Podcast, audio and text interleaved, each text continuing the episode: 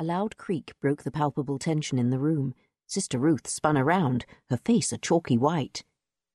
The chamber door was opening very slowly. No hand was visible. Sister Ruth crossed herself with trembling fingers against the onslaught of evil. A large red tabby slid through the small opening and into the room. When he saw the square bodied sub prioress, he sneezed and then shook himself with vigour. Sister Ruth drew back her robes.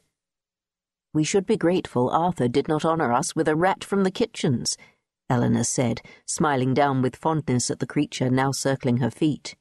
Which is where the beast should stay, Sister Ruth muttered as a most brilliant pink coloured her neck and cheeks.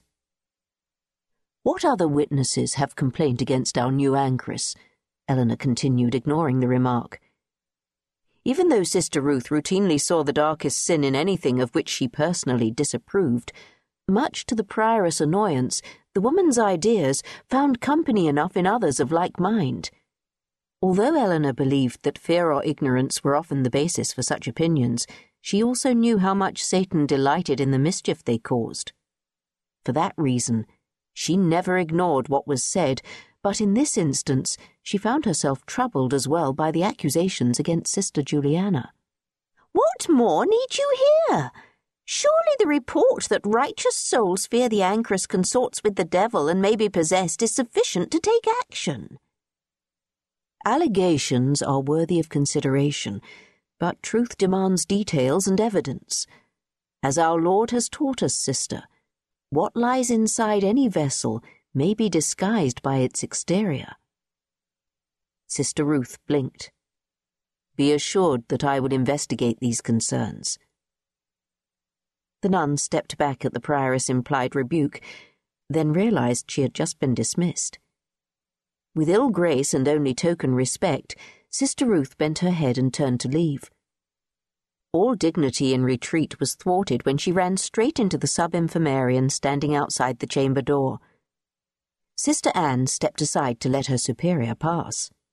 Eleanor wondered if her dear friend had barely stifled an outburst of laughter. As she watched the middle aged sub prioress march away, arms and legs pumping with purposeful effort, she herself was reminded of a hungry ox, loosed at last from the plough, and aware that the evening feed was but a short distance away. She glanced toward the window. The sun's position might indicate that the midday meal was nigh. Your visit was well timed. Eleanor gestured for the tall nun to enter. Anne put a woven basket down on the table.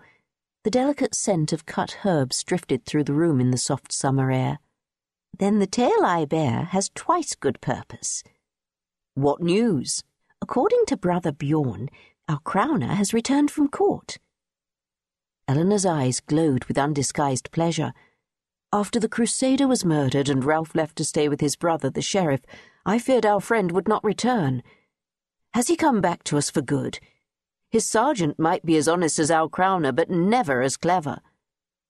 I believe he has, but I bear sad news as well. The prioress' hand flew to her heart. Ralph is well enough, Anne added quickly but the woman he took to wife during that absence died giving birth. Now he is both a widower and a father to a baby girl. Eleanor closed her eyes, sending a quick prayer heavenward that God might grant comfort to a good man. Is the child strong?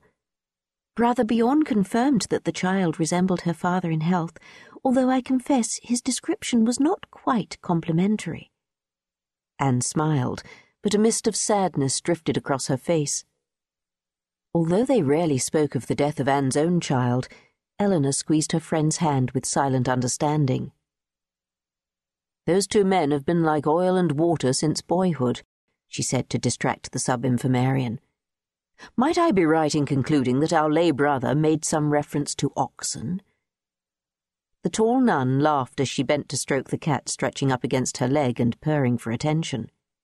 What name did Ralph bestow on this wee babe of his?